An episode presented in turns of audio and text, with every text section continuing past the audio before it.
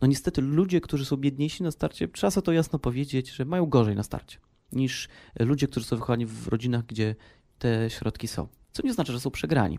Po prostu e, to, że masz świadomość, że wychowujesz się w takiej sytuacji, wiesz, że będzie dotykał cię stres, co w konsekwencji doprowadzi do tego, że będziesz się mniej skupiał i trudniej ci będzie się uczyć nowych rzeczy, to posiadając tą wiedzę, to masz świadomość i możesz w jakiś sposób reagować. Zamiast zamykać się w bajce takim metamodelu, że wszystko nagle stanie się, się piękne i świetne.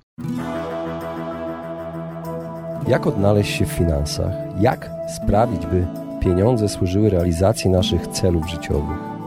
Na te oraz inne pytania odpowiadają goście podcastu Po ludzku o pieniądzach, którego partnerem jest Generali Investment TFISA i który mam zaszczyt prowadzić. Nazywam się Radosław Budnicki, na co dzień prowadzę podcast Lepiej Teraz i nie jestem internetowym guru zarabiania. Rozmawiam tylko po ludzku o pieniądzach z ekspertami, którzy zrozumiałym językiem tłumaczą zawiłości finansów i to, jak sprawić, by pieniądze nam służyły a nie nami rządziły. Serdecznie zapraszam.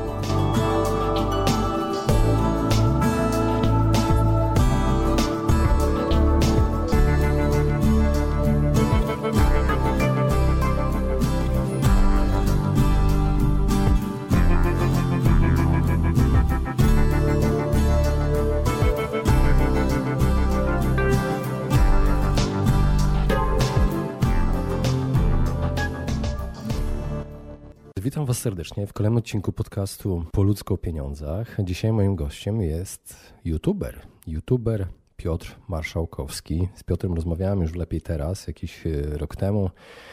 Rozmawialiśmy o jego kanale YouTube'owym, no ale w międzyczasie e, okazało się, że Piotr e, założył też podcast, stał się podcasterem. Nie chwaląc się, namówiłem go do tego, powiedziałem mu, że powinien już dawno publikować swoje odcinki e, YouTube'owe na właśnie w formie, formie MP3, opublikować po prostu jako w formie podcastu. I e, udało mu się. Założył podcast e, W co gra mózg, do którego subskrybowania Was wszystkich serdecznie zapraszam.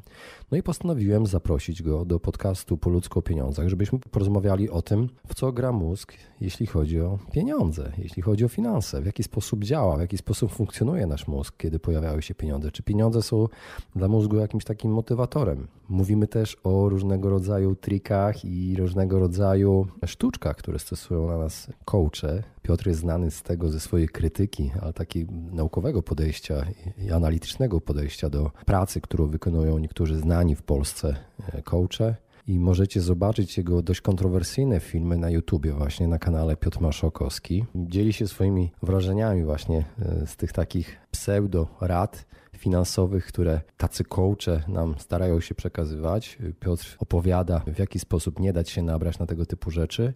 No i mówi o różnego rodzaju pułapkach, w które wpadamy, jeśli chodzi o podejście do pieniędzy. Więc odcinek bardzo interesujący, bardzo interesujący gość i serdecznie Was zapraszam do wysłuchania tego podcastu. Cześć Piotrze, witam Cię. Cześć, witaj Radku. Witam Cię w podcaście Po ludzko o pieniądzach. W tym podcaście jeszcze nie ba byłeś. Tak, w tym nie byłem, bardzo mi miło. Witam Państwa wszystkich, co nas słuchacie. Lubisz rozmawiać o pieniądzach? Wiesz co, to jest rozmowa jak o wszystkim. Pieniądze nie są niczym obcym. Możemy, są tak samo ludzkie jak codzienne chodzenie do pracy, jak seks, jak wszystko, co nas dotyka. Zresztą pieniądze bywają czasem dużo ważniejsze niż praca. ciekawe, ciekawe rzeczy opowiadasz. Piotrze, przedstaw się może słuchaczom po ludzku o pieniądzach. Kim jesteś, czym się zajmujesz na co dzień? Dzień dobry. Ja nazywam się Piotr Marszałkowski. Możecie mnie znać z kanału na YouTubie e, o psychologii. Nazywa się niespodziewanie Piotr Marszałkowski. A od dłuższego czasu zajmuję się się rodziną, która mi się powiększa i, e, i pracą, bo na co dzień zajmuję się tym, że robimy, badamy ludzkie głowy pod kątem tego, jak możemy robić lepsze produkty i lepsze usługi dla nich. Obecnie realizuję projekty, uwaga, dla Ministerstwa Finansów, więc e, Wow, to w temacie trafiłem. Tak, no wiesz, ma, teraz już mamy ściągalność, co nie? Stąd te luki VAT-owskie są mniejsze. No, a tak na bardziej poważnie to rzeczywiście e, projektuję rzeczy dla ludzi takie pod kątem IT i staram się zastanawiać, co może im się przydać, a co może być biznesowo zasadne, żeby pewne rzeczy robić. Zresztą dzisiaj mamy dzień handlowy mocno, więc to też dużo takich rzeczy e-commerce'owo, UX-owych się dzieje. No i niestety jakby te, tego czasu zabrakło, dlatego tak trochę mniej może być mnie widać ostatnio, ale pewnie moi widzowie i słuchacze... Na YouTubie. Na YouTubie, no ale moi widzowie pewnie i słuchacze też zobaczą, bo wrzucę oczywiście na YouTube'a y, i na link na YouTube'a i na Facebooka więc pewnie też będzie miło, e, że wiedzą, że jeszcze istnieje, że żyje, bo czasem dostaję takie pytania, co się z tobą dzieje.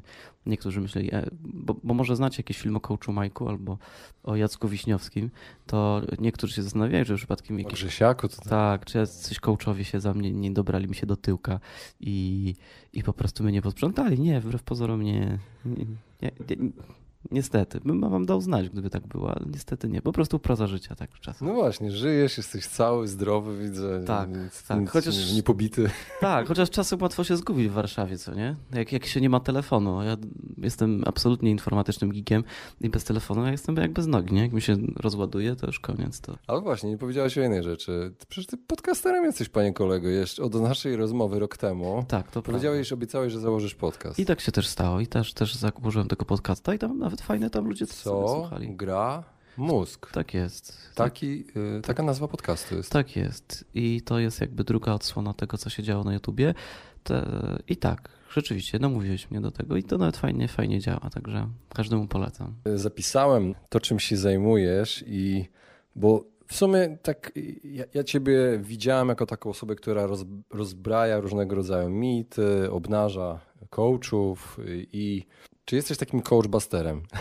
To, to bardzo miło. No to niestety to trochę tak wyszło, że taki ze mnie, że przyczepiam się wszystkiego, że w ogóle się czepiam bez sensu tych, tych biednych coachów, albo czasem nie biednych, przynajmniej na takich stylizują się często bardzo. I, I, w ogóle o co mi chodzi, że mi pokazał coś fajnego. No ja, ja czasem nagrywałem rzeczy fajne, ale tego nikt nie chciał oglądać. Po prostu ludzie chcą oglądać o coachach albo no, o takich kontrowersyjnych rzeczach. I no i tak już się stało, tak, tak można tak rzec.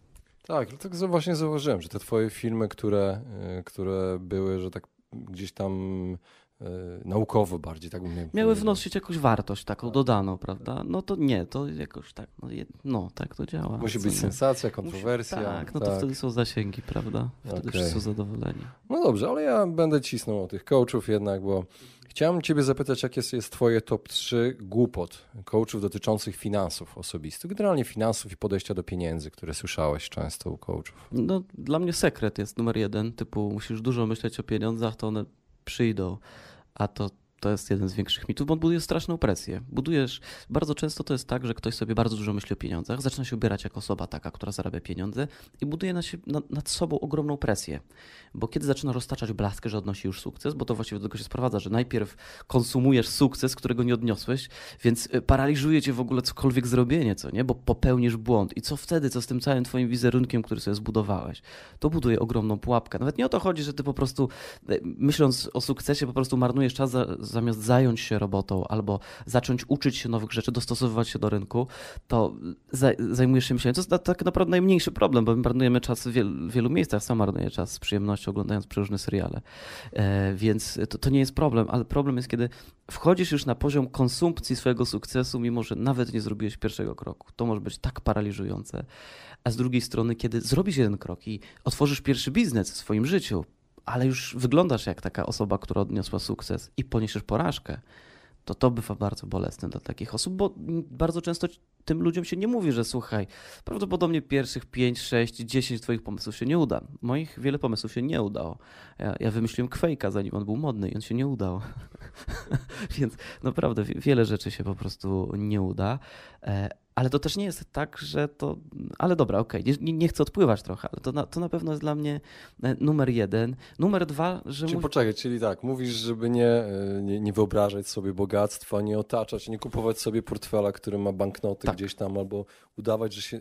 wyciągać na przykład wszystkie pieniądze z konta i nosić je przy sobie, żeby wyobrażać sobie, że tak będę miał zawsze. Zdecydowanie, zdecydowanie, zdecydowanie to, to nie jest najrozsądniejsze. Fake it until you make it? To nie działa? Nie. Chyba, że chcesz być coachem, nie? To, to, to, to jest... No, no tak, wiesz, to, to jest zabawne, ale to się do tego sprowadza, że tak naprawdę budując wizerunek osoby bogatej, może być coachem, uczyć ludzi robić pieniądze, bo w tym nie możesz polec, co nie? To jest tak, że tu nigdy nie przegrasz. Możesz zawsze powiedzieć, ej, za słabo się starałeś, dlatego ci nie wyszło i moje rady są nie, nie takie fajne. Ale myślę, że kolejną rzeczą taką, którą jest mm, to e, właśnie otaczaj się ludźmi e, takimi jak ty, czyli że wszyscy chcecie odnieść sukces. I to nie, nie zawsze tak działa, że otaczasz się ludźmi, którzy wszyscy chcecie odnieść sukces, bo zwykle to się do tego sprowadza, byłeś na jakimś szkoleniu, byłeś na jakimś kursie i wszyscy nagle myślicie, że chcecie otworzyć biznes i chcecie odnieść sukces i wyrzuca się tych wszystkich z życia normalnych ludzi, którzy są zdroworozsądkowi. I, i to jest trochę smutne, bo to nie chodzi o to, że, że, że od, odetniesz sobie ludzi, z którymi możesz robić biznes, bo to nie o to chodzi, ale odetniesz sobie ludzi, którzy powiedzą ci, słuchaj, robisz to głupio, nie? Albo to, to nie tędy droga. Ja, ja bardzo lubię moich przyjaciół bliskich, bo mi po prostu powiedzą w twarzy, Piotrek, to jest, to jest tak spierniczone, że to w ogóle nie ma sensu.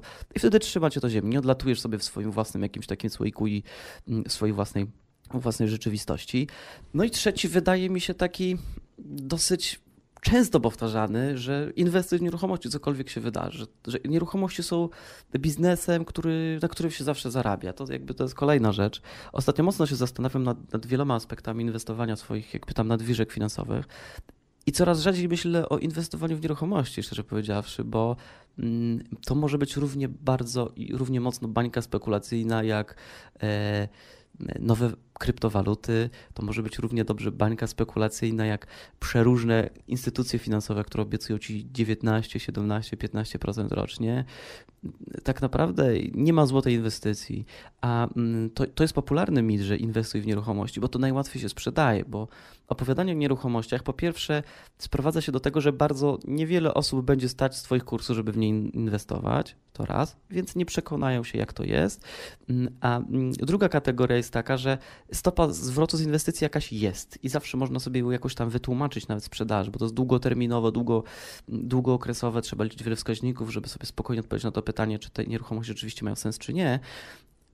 No i to jest duże, co nie? W sensie to jest dużo bardziej efektywne kosztowne niż e, mówienie o tym, że możesz inwestować na przykład e, drobne sumy na przykład w systemy pożyczkowe, pożyczki społecznościowe, w które możesz sobie na przykład e, dzielić swój kapitał na ileś osób, udzielać im pożyczek i zarabiać dużo mniejsze pieniądze i od czegoś takiego zacząć i nauczyć się w ogóle liczyć pieniądze w biznesie, liczyć stopę zwrotu, amortyzację i koszt pieniędzy w czasie tego wszystkiego bardzo często się nie liczy. Co nie zmienia faktu, że oczywiście, jeżeli jesteś w dobrym miejscu, w dobrej sytuacji, znasz się na rzeczy, to możesz sobie w tej nieruchomości zainwestować.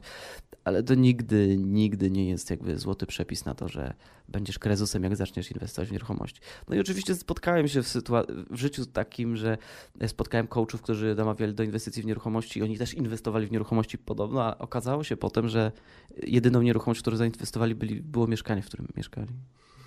No naprawdę. No często tak jest, że ludzie bardziej zarabiają na właśnie na sprzedaży wędek niż e, samych ryb, czyli generalnie zarabiają na sprzedaży kursów, jak inwestować. Tak, wędek, a czasem te wędki nawet nie mają żyłki i są po prostu kijkiem owiniętym w pazłotko. I niestety tak bardzo często bywa. Pięknie to opisałeś. Wspomniałeś jednej rzeczy, której nie planowałem, żeby zapytać, ale sam o tym wspomniałeś, o kryptowalutach. Co myślisz o inwestowaniu, ludzie, którzy inwestują w te kryptowaluty? Jakie jest twoje zdanie? Zaznaczam, twoje zdanie. Mm, tak, jasne, jasne, jak najbardziej. W sensie ja nie chciałbym, żeby ktoś się obrażał. Pewnie 100 tysięcy osób, które znają temat lepiej lepiej, no to jest to jedna z możliwości inwestowania kasy, ale ona jest bardzo dynamicznie zmienna. Po prostu giełda. W tym tygodniu, jak rozmawiamy, chyba duży spadek był, zjazd. Tak, znaczy to, to trzeba się przyzwyczaić, że te spadki są raz w miesiącu z dołek, potem jest znowu trochę górka i to jest, to jakby sobie wyobrazić giełdę i przyspieszyć czas razy na przykład e, skumulować e, miesiąc do, do tygodnia albo do jednego dnia, to, to jest coś takiego. To, ja porównuję to trochę do Forexa, że to jest bardzo ciężki rynek bo na bardzo niewiele rzeczy masz wpływ i bardzo często emocje rządzą tym wszystkim. Więc y, jeżeli masz za dużo kasy rzeczywiście i chcesz sobie pobawić się w hazard, bo to do tego się sprowadza, e, przynajmniej z mojej perspektywy oczywiście, to, to spoko. Jeżeli masz jakąś kasę, którą możesz stracić i po prostu chcesz się pobawić, chcesz zobaczyć, co to jest, bo to na, oparte na blockchainie to jest jakby bardzo, bardzo ciekawa technologia. W ogóle uważam, że to jest, jeżeli chodzi o technologię, którą się, to, to wszystko się na czym się opiera, to ona jest niesamowicie wartościowa. I na koniec to właśnie ona może zrewolucjonizować to wszystko, co się dzieje dookoła nas, a nie do końca takie waluty, które jak kolejka górska po prostu wahają się od góry do dołu, moim zdaniem. Mm, tak bym do tego podchodził. Więc nie, ja, ja, nie inwestuję w takie rzeczy, bo szkoda mi pieniędzy. Ja muszę do, tego, do Twojego top 2 y, odnieść się, ponieważ Ty powiedziałeś, że ten mit na temat tego otaczania się ludźmi. Mhm. Y, masz rację, mówiąc, że nie można ludzi wyrzucać ze swojego życia tylko dlatego, że nie osiągną gajo sukcesu. tak, takie... albo nie chcą razem z Tobą na przykład robić biznesu, prawda, bo wolą etat. Tak, tak, dokładnie, bo mają inne, ale wydaje mi się, że nie warto brać y, rad od osób, które y, nie osiągają sukcesu, y, rad dotyczących sukcesu i rad dotyczących pieniędzy. Ludzie, którzy zawsze do koniec miesiąca pożyczają albo, albo ciągle mają problemy i dają rady tobie finansowe, to chyba nie jest dobry pomysł. Tak, tak, na pewno. Tylko dochodzimy do kolejnego problemu. Skąd wiesz, że osoba, z którą rozmawiasz, jest finansowo ok? Czy, czy wręcz przeciwnie, bo e, są wspaniałe badania, amerykańscy naukowcy. Niestety nie mamy polskiego ani, Amery ani amerykańscy naukowcy. Ja wiem, że to brzmi jak banał, ale prawda jest taka, że niestety nie, u nas nikogo nie stać, żeby robić takie rzeczy. Poza tym mamy za mało milionerów i to byłoby mało takie walidowalne i skalowalne. Tam mamy naprawdę dużo informacji na temat tego, w jaki sposób się zachowują. I na przykład w przeciwieństwie do noworyszów nowobogackich, to milionerzy jeżdżą przeciętnymi samochodami w przeciętnych dzielnicach i prawdopodobnie mijamy ich codziennie w Warszawie na ulicy i nawet byśmy ich nie poznali. I to jest ta zabawa. I co ciekawe, i może to jest właśnie najważniejszy mit, że nie zostaniesz milionerem, jeżeli jesteś na etacie. To też jest spora bzdura bo znam wiele osób, które zarabiają świetnie i przekraczają już bardzo duże kwoty i pracują po prostu na etacie. To, to mi się wydaje też jest takie, że musisz założyć biznes i po prostu czymś handlować, bo coś robić, żeby być milionerem. Nie, no, możesz też spokojnie pracować na etacie, być ekspertem. Dzisiaj mamy niesamowite możliwości, żeby iść w tym kierunku. Mówię, że Polska to montownia, ale w dużych miastach można zarobić naprawdę, naprawdę dobre pieniądze na etacie. Jak mózg y, działa? Jak działa mózg? Y, tak jak tytuł twojego podcastu, w ubóstwie, a jak działa w bogactwie? Czy jest jakaś zmiana? Jest jakaś taka mentalność, yy, yy, sposób działania, schematy może? Zdecydowanie, zdecydowanie różnimy się. I dzisiaj, tak jak sobie rozmawiamy, i pewnie wiele osób, których nas słucha, to pewnie są na jakimś poziomie finansowym.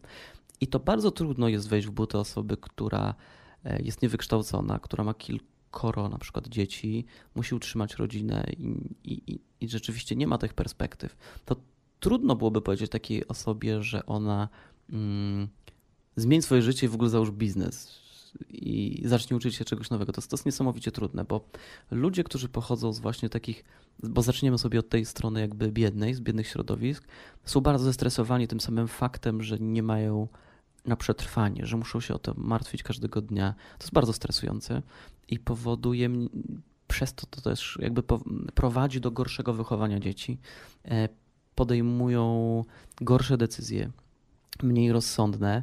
E, na przykład, kiedy przychodzi wypłata, to starają sobie się wynagrodzić to, że przez ten cały miesiąc, tam część miesiąca żyli bardzo biedni i wydają bardzo dużo pieniędzy. Moi rodzice byli tacy na przykład, że potrafili wydać wypłatę w jeden tydzień i potem pojawiały się trzy kolejne, potem byli znowu bardzo stresowani i żeby poczuć przez chwilę ulgę i poczuć się normalnie, e, wydawali te wszystkie pieniądze. No i potem mieli dla nas mniej czasu, będąc zestresowany musisz jakoś te emocje kompensować, wtedy pojawia się alkohol, używki, dużo ilość stresu, którą przelewasz na swoich bliskich. No i niestety to prowadzi do wielu, może być takich no, trudnych konsekwencji, trudnych wyborów i trudno jest cokolwiek takim ludziom, wiesz, radzić, bo w tej sytuacji jest naprawdę, naprawdę nie, niełatwo, chociaż to nie, nie oznacza, że, że nie da się z tego wyjść. Jakby ja jestem przykładem, który pochodzi raczej z niżym społecznych e, i e, mogę sobie powiedzieć, że radzę sobie raczej lepiej e, i, i mam na wszystko, co właściwie jest mi potrzeba. No i niestety to. Mm, w, ale idąc dalej, w Hollywood mamy taki mit, że się zaczyna od dołu i odnosi się sukces, jest wspaniale. Mm, I na przykład y, aktor, który grał Jamesa Bonda, mm, ostatni, mm, Craig dokładnie, on na przykład nocował w parku w ław, na ławce, bo nie miał pieniędzy na nic. Jennifer Lopez y, mieszkała w swoim studiu tanecznym, bo nie miała gdzie mieszkać na początku swojej kariery. Sylvester Stallone też miał problem. Y, tak. za, praktycznie już nie miał pieniędzy kiedy, swojego psa do Lombardu. Tak. Nieźle, tak? O kurczę, to, to, to ciekawe. Miejmy nadzieję, że nie do azjatyckiego. Nie, odzyskał, odzyskał tego psa zaraz tylko jak e, pierwszy Rocky wyszedł, bo on jeszcze biedny był, kiedy nagrywał Rocky no to, to, to, to są historie, które są piękne. Po, ku pokrzepieniu serc, ku pokrzepieniu społeczeństw, nizin i wszystkich, bo to jest taki metamodel troszeczkę, który opowiadamy sobie, żeby poczuć się wszyscy lepiej, żebyśmy mogli sobie wieczorem zasnąć i pomyśleć, że też będziemy mogli tak jak oni. No niestety prawda jest trochę bardziej gorzka, bo ci wszyscy, którym się nie udało, to o nich nie ma książek i filmów. I gdyby sobie wyobrazić tego Daniela Craiga na tych wszystkich ławkach, to trzeba by pewnie dodać stu innych, którzy tak jak on próbowali w szkole aktorskiej, żeby im się udało, żeby sobie jakoś tam poradzić. No niestety ludzie, którzy są biedniejsi na starcie, trzeba sobie to jasno powiedzieć, że mają gorzej na starcie niż ludzie, którzy są wychowani w rodzinach, gdzie te środki są. Co nie znaczy, że są przegrani. Po prostu e, to, że masz świadomość, że wychowujesz się w takiej sytuacji, wiesz, że będzie dość, do, dotykał cię stres, czy, mm, co w konsekwencji doprowadzi do tego, że będziesz się mniej skupiał i trudniej ci będzie się uczyć nowych rzeczy, to posiadając tą wiedzę, to masz świadomość i możesz w jakiś sposób reagować. Zamiast zamykać się w bajce takim metamodelu, że wszystko nagle stanie się, się piękne i świetne.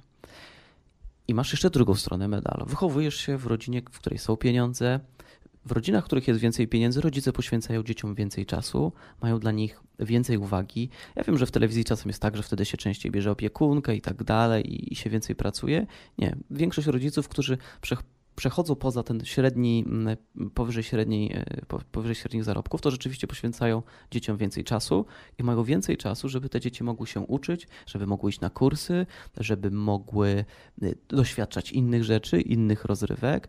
I tu też trochę inny model wychowania się z tego jakby wytwarza, bo bardzo często ja się wychowałem w rodzinie, gdzie rodzice mówili, że twoje dzieciństwo to twoje dzieciństwo, baw się, póki masz czas, prawda? I to jest fajne, bo to ma dużo plusów. Na przykład tego typu dzieci mają, budują lepsze relacje z rówieśnikami. A masz drugą stronę medalu. Dzieci, które wychowują się w rodzinach, gdzie chodzą na kursy, na jakieś szkolenia. Tutaj trochę gorsze budują relacje ze swoimi rówieśnikami, trzeba mieć świadomość. Ale z drugiej strony lepiej przystosowują się do nowych sytuacji, są bardziej pewne siebie, szybciej się uczą i są już przygotowane do tego, że trzeba się uczyć pewnych rzeczy, że trzeba, jeżeli chcemy coś w życiu mieć i osiągnąć, to jednak ta regularność jest nam potrzebna. I to są jakby dwa typy wychowania, które bardzo często wynikają właśnie z tych procesów, które się dzieją i tego mm, stanu materialnego po prostu, który który gdzieś tam jest, więc no jest ta różnica. Wydaje mi się, że to zależy od podejścia takiego osobistego danej osoby, bo też może e, chcieć w takich trudnych warunkach pokazać, pokazać, jak to się mówi, pokazać, że jednak może. I jeszcze ma w sobie jeszcze więcej determinacji, dlatego że jest w ciężkim środowisku i są takie success stories. Słyszymy o takich ludziach, którzy wyszli z biedy, z jakiejś rodziny alkoholików i mimo tych wszystkich przeciwności losu udało im się, ale może to jest właśnie jakiś wyjątek, nie? Tak, takich przypadków jest mnóstwo, tylko problem polega na tym, że wychodząc z takich środowisk, bardzo często masz kiepskie modele, kiepskie przykłady, mm, kiepskie E, przykłady zachowań i przyzwyczajeń tego typu ludzi. E, bardzo często w środowisku, w którym się wychowałem, to ludzie, którzy lepiej się bili, byli bardziej poważani w środowisku niż ci, którzy na przykład wiedzieli coś więcej albo uczyli się lepiej. To, to tak nie było. Ci moi koledzy, którzy lepiej się bili w szkole, teraz stoją pod sklepem. No właśnie. I proszą mnie o drobne. Ja, ja, ja mam to samo. To, tam jest wiele takich smutnych historii, więc to jest trudne. Co nie zmienia faktu, że to Dajmy na to, że mm, wychowując się w biednym środowisku, masz o 20% gorszy start niż będąc osobą majętną. Mankament polega na tym, do jakiego środowiska trafisz później. I wydaje mi się, że to byłoby, to byłoby kluczowe. Ale jest kilka rzeczy i kilka reguł, które mogą się przydać każdemu. Ale to, o czym wspomniałeś, że czasem trzeba komuś pokazać, że jest się lepszym, to jest świetny przykład. Po latach 60. do Stanów przyjechali Grecy. Oni tworzyli swoje, swoje społeczności, tak średnio się integrowali. Onassis. Przypłynął. tak. W 60. tak, akurat kiedy on, on przejął Jackie Kennedy zaraz po tym. Bardzo możliwe. Tak, zaraz po śmierci prezydenta Kennedy'ego w latach 60. Onassis zaczął robić tak, biznes. Tak, I, i, i to było właśnie. Grecy byli e, jednym z najbardziej zamożnych, takich e, przyjezdnych społeczności. I to między innymi wynikało z kilku, e, z kilku paradygmatów, z którymi przyjechali. Między innymi chcę się pokazać, bo jestem Grekiem. Nie jestem biedakiem, jestem Grekiem, chcę, żeby było fajnie. Rodzice namawiali ich do nauki, oni rywalizowali. I tu dochodzimy do rywalizacji. Jeżeli masz rywalizację pod kątem nauki czy biznesu, to to jest fajny trigger, który pomaga ci osiągać lepsze rezultaty. Oczywiście to nie jest tak, że jak rywalizujesz, to zawsze będziesz super, bo czasem potrzeba miejsca, żeby się znaleźć w odpowiednim miejscu, w odpowiedniej sytuacji i na przykład posiadać w tej sytuacji kapitał. To czasem pozwala odnieść dużo większy sukces. Tylko oczywiście to jest pytanie, dla, na które każdy sam musi sobie odpowiedzieć, jaki poziom zarobków i jaki poziom kapitału rzeczywiście e, to jest dla mnie sukces, że, że jest mi dobrze. A ja mm, pytanie w innym kierunku idące, w zupełnie odwrotnym. Czy jest jakiś taki poziom pieniędzy, po którym odbija nam palma, jak to się mówi, wiesz, potocznie? Wiesz co, wydaje mi się, że bardzo często odbija palma wszystkim nam, kiedy jesteśmy nieprzygotowani do zarabiania pieniędzy. Na przykład Mike Tyson, genialny przykład. Zarabianie ogromnych pieniędzy i ogromne długi, bo nie wiem, co z nimi robić, kupuje willę i tak dalej. E, ludzie, którzy nagle stają się bogaci, mam wrażenie, albo wygrywają w totolotka, przykłady. Ja, słyszałem. Bezdomnych wygrywa w totolotka, wydaje kasę w ciągu dwóch lat, wraca na ulicę. Jest dużo takich przykładów, więc jeżeli, mam wrażenie, że to jest kwestia czasu, że jest, jeżeli nie mamy czasu, żeby się przygotować do tego, że zarabiamy te pieniądze i nie zarabiamy ich wiesz, w taki sposób mm, twórczy, naszą własną pracą, że wkładamy w to energię, to wtedy może łatwo nam palma odbić, bo wtedy to przychodzi łatwo, to wtedy y, ona nie ma takiej wartości i nie szanujemy tego. Ale jeżeli chodzi o takie poziomy pieniężne, to mm, badano, jaki poziom pieniędzy sprawia, że jesteśmy szczęśliwi. I do pewnego poziomu zarobków jesteśmy szczęśliwi, a potem pieniądze nas nie uszczęśliwiają. Tak, I słyszałem, że kiedy za, zaspokoimy podstawowe tak. potrzeby. Akurat tro, troszeczkę więcej, bo akurat na polskie warunki, jak, obli, jak liczyłem sobie, przeliczałem sobie takie e, szacunki zagraniczne nasze, to było około 12-13 tysięcy złotych netto miesięcznie, więc dużo. Tyle do szczęścia trzeba. Tyle do szczęścia właśnie. Dobrze, szczęście jest dobrze policzone, słuchajcie. I dobrze płatne. tak, więc y, tyle podobno potrzeba i potem tego szczęścia nie ma. I to też jest ciekawe, bo czym więcej zarabiamy, mm, tym mniej, y, tym mniej szczęścia daje nam mm, rodzina. W sensie, że mamy więcej konkur konkurencyjnych rzeczy, które się dzieją, które możemy robić, i rodzina nie jest takim ważnym elementem w życiu wszystkich nas. I możemy się zastanawiać, dlaczego cywilizacja zachodnia ma to do siebie, że mamy, rodzi się tak niedużo dzieci i że rodzą się w tak późnym wieku. To sprawia, że jest nas troszeczkę mniej. Bo to nie chodzi o to tylko, że jest mniej się ich rodzi, tylko że kobiety później zachodzą w ciążę na przykład. I to wszystko troszeczkę zmniejsza nam ten bilans. I to między innymi właśnie sprowadza się do tego, że dla niektórych bardzo ważne jest spełnianie się w karierze, robienie kariery, dla niektórych biznes, dla niektórych sporty ekstremalne i tak dalej. Mamy dużo więcej możliwości, które mogą konkurować z rodziną po prostu, bo tu chodzi o nas czas. Mamy ograniczoną ilość czasu i to wszystko konkuruje na koniec. E, I dla niektórych rzeczy są, dla niektórych ważniejsza jest rodzina, dla niektórych ważniejsze są inne rzeczy, ale kiedy tych pieniędzy było mniej, i rzeczywiście tych rzeczy dookoła było mniej, to rodzina była ważniejsza. I to nie chodzi o to, czy ona jest. Bo, bo to jest trochę taki też metamodel, że rodzina powinna być najważniejsza i że to tam się wmawia i to, to tak jakby robimy. I ja, ja bym nie chciał kategoryzować, bo dlaczego mielibyśmy mówić ludziom, że na przykład, wiesz co, ty głupio robisz, że angażujesz się w biznes, ty powinnaś mieć dzieci. To jest, to jest każdego wybór, co go uszczęśliwia bardziej i to e, każdy powinien mieć jakby możliwość wyboru, dokonywania i teraz ludzie właśnie dokonują wyboru. I to widzimy właśnie w ogólnych jakby trendach, które się dzieją. Ktoś może powiedzieć, no dobra, ale w Stanach nie ma takiej zapaści, e, nie, nie, nie ma takiego problemu, tylko że w Stanach ta, ta imigracja jakby jest dużo wyższa, e, jest podejście troszeczkę inne e, i jest ileś tam społecznych korzyści, które umożliwiają na przykład kobietom spełnianie się i jednocześnie posiadanie dzieci. To, to jest ileś warunków, które musi być spełnionych, ale rzeczywiście zarabianie więcej konkuruje z tym, czy chcesz mieć rodzinę, czy nie. To, to no właśnie, właśnie. W sumie odpowiedziałeś po części na moje pytanie kolejne. Czy pieniądze są dobrym motywatorem dla mózgu? Wiesz co? No wiesz, pieniądze dają ci jakieś rzeczy, które mogą cię spełniać, bądź nie, sprawiać ci przyjemność, bądź nie, więc na pewno w jakiś sposób motywują. A dla niektórych są RPG po prostu. Niektórzy po prostu lubią mieć kwotę na koncie. I, znam takie osoby i to je, to je żeby, żeby robić więcej. Więc na pewno. Znaczy wiesz, to czy są dobrym, to każdy ma jakiś driver, który sprawia, że chce mu się, że chce mu się żyć i to nie ma jednego drivera dla wszystkich. Każdy musi znaleźć swój własny, który go uszczęśliwia. Mój kolega sobie ustawił taki dzwonek, kaczing e, w telefonie, kiedy dostaje przelew na PayPal. Tak. No właśnie. I mówi, że to jego motywuje do pracy no. i do działania. Tak, tak. tak, są przeróżne. Tak, to fakt. Ale to fajne. Fajnie jest w taki sposób się tam jakoś mm, motywować, pokazywać sobie, że, że, ta, że ta na przykład sprzedaż idzie i to mm, jest jakaś informacja. No ale myślę, że przedsiębiorca nie przegapi tego, że mu sprzedaż idzie, umówmy się, nie? W swoim biznesie. No ale fajnie takie rzeczy sobie robić. Zastanawiałeś się albo słyszałeś może o takich ludziach, którzy nie znają pieniędzy. Co w ich mózgach może się dziać? Czy są takie społeczeństwa, które nie, nie znają pieniędzy? To mnie ciekawi. E, tak, jak najbardziej. Są społeczności, które pieniędzy nie znają, mm, ale te społeczności zawsze mają jakiś punkt odniesienia pewnej wartości, bo kwestia abstrakcji naszej pracy to jest naturalne, pieniądze są naturalnym wytworem. Polecam, polecam książkę, która mm, dotyczy chyba ewolucji ekonomicznej, ewolucji społecznej pod kątem pieniędzy, że to ewolucyjnie musiało się stać tak, że pojawiły się pieniądze, że nasza praca w jakiś sposób mm, jest wymienna na coś. I w innych kulturach też w jakiś sposób te, ta nasza praca jest jakoś akumulowana, na przykład w postaci czy to zbiorów, czy to na przykład umiejętności. To wszystko jakoś sobie akumulujemy, żeby móc to wymienić na inne rzeczy. Więc już od naj, naj, najwczesnych, najwcześniejszych początków człowieka ta, ta wymiana pewnych usług, wymiana pewnych dóbr sprowadzała się do tego, że coś było tył, tym, tym meta pieniądzem kiedyś wcześniej, więc, więc my znamy ją, te, te, ten sposób wymiany od bardzo, bardzo wczesnej, e, wczesnej jakby, wczesnego rozwoju naszego kultury. Tak naprawdę, jeżeli chcemy zobaczyć, jak, jak wyglądają organizmy, które znają pieniędzy, to możemy zobaczyć e, naczelne, na przykład małpy, ale one również bardzo często posługują się przeróżnymi rzeczami i na przykład akumulują dobra. Są ptaki, które zbierają pewne rzeczy, e, więc walczą o swoje terytoria. Więc, Sroki, tak. Tak.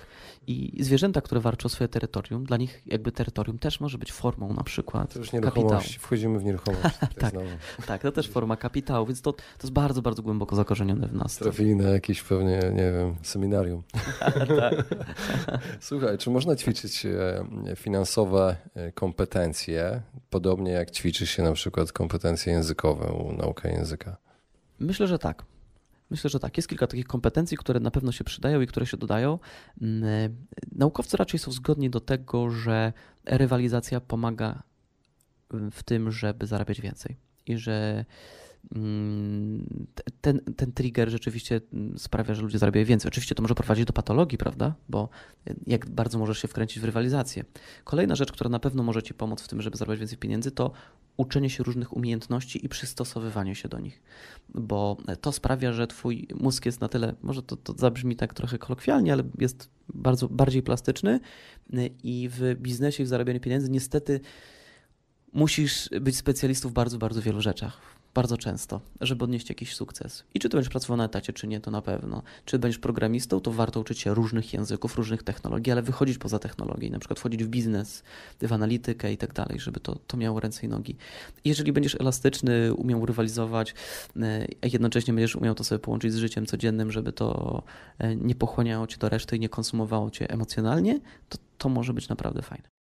To jest bardzo ciekawa wiedza. Tak się zastanawiam, czy ty możesz sam polecić jakieś kanały albo, nie wiem, inne źródła książki, z których ty czerpiesz taką wiedzę finansową właśnie, tych finansów osobistych, nie, Y, nie ekonomii generalnie, mhm. tylko finansów osobistych. Czy możesz polecić coś takiego i, i jakie lekcje? Bo w sumie wymieniłeś mhm. część lekcji.